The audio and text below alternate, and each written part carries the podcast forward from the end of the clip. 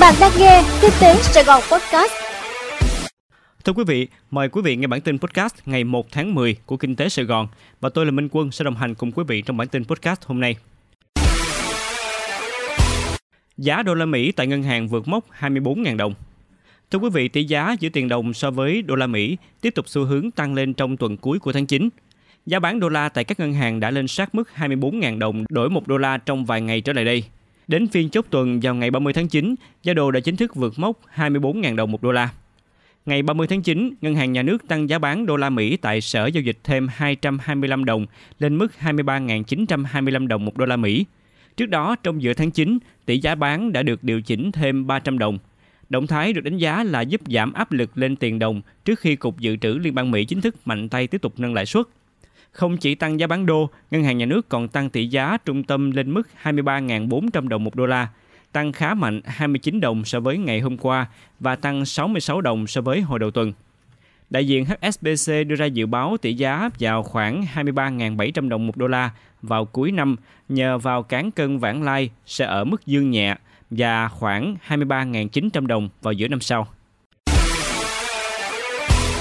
Đề xuất chuyển hàng ngàn hecta đất lúa ở thành phố Hồ Chí Minh làm dự án bất động sản. Thưa quý vị, Sở Tài nguyên Môi trường thành phố Hồ Chí Minh vừa trình Hội đồng nhân dân thành phố Hồ Chí Minh danh mục chuyển mục đích sử dụng đất trồng lúa, danh mục cần thu hồi đất trên địa bàn để thực hiện dự án. Theo đó, hàng ngàn hecta đất trồng lúa sẽ được chuyển mục đích sử dụng để làm dự án bất động sản.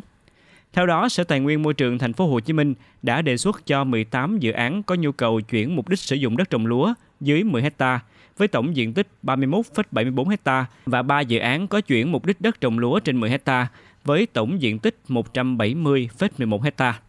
Trong đó, nhu cầu chuyển mục đích sử dụng đất trồng lúa để thực hiện dự án nhà ở khoảng gần 30 hecta. Theo Sở Tài nguyên Môi trường thành phố Hồ Chí Minh, tổng diện tích đất nông nghiệp năm 2020 là 111.875 hecta. Giai đoạn 2015-2020, diện tích đất nông nghiệp giảm 3.623 ha, trung bình giảm 725 ha một năm.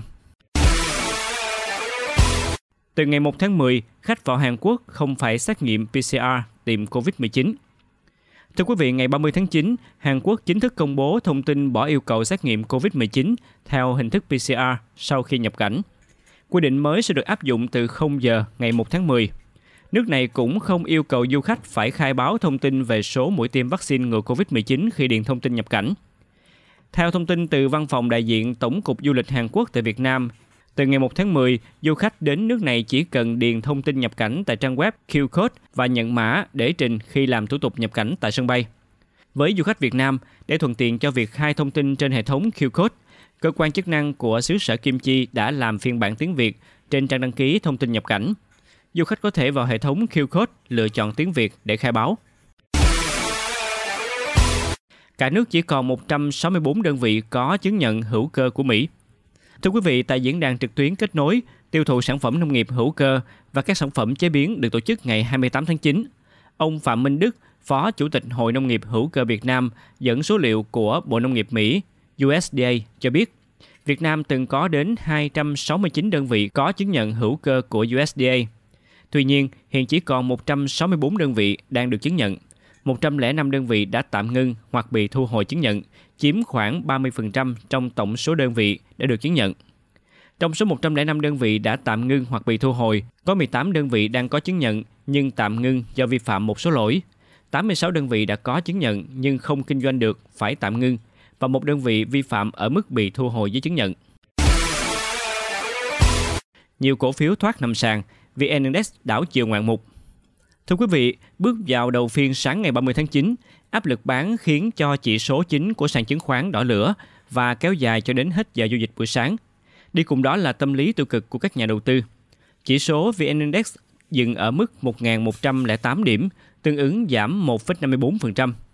Đầu phiên chiều, toàn thị trường bị bán tháo mạnh mẽ, khiến cả 3 chỉ số đều lao dốc. VN-Index có lúc lùi về mức 1.099,44 điểm, mức thấp nhất kể từ ngày 9 tháng 2 năm 2021, ghi nhận giảm hơn 26 điểm. Khi nhiều nhà đầu tư chuẩn bị tư tưởng cho phiên giảm điểm mạnh hôm nay và VN-Index sẽ không giữ được vùng 1.100 điểm, thị trường bất ngờ quay đầu hồi phục mạnh mẽ khi nhiều cổ phiếu đổi màu. Nếu như đầu phiên giao dịch khớp lệnh trên HOSE có 65% mã giảm, đỉnh điểm lên đến 85%, thì đến cuối phiên, tỷ lệ này chỉ còn lại chưa đến 50%. Ở thời điểm chỉ số VN-Index rơi dưới mốc 1.100 điểm, trên 3 sàn có đến hơn 120 mã giảm sàn, thì đến cuối phiên còn khoảng 22 mã giảm sàn. Quý vị vừa nghe xong bản tin podcast của Kinh tế Sài Gòn. Hẹn gặp lại quý vị trong bản tin ngày mai.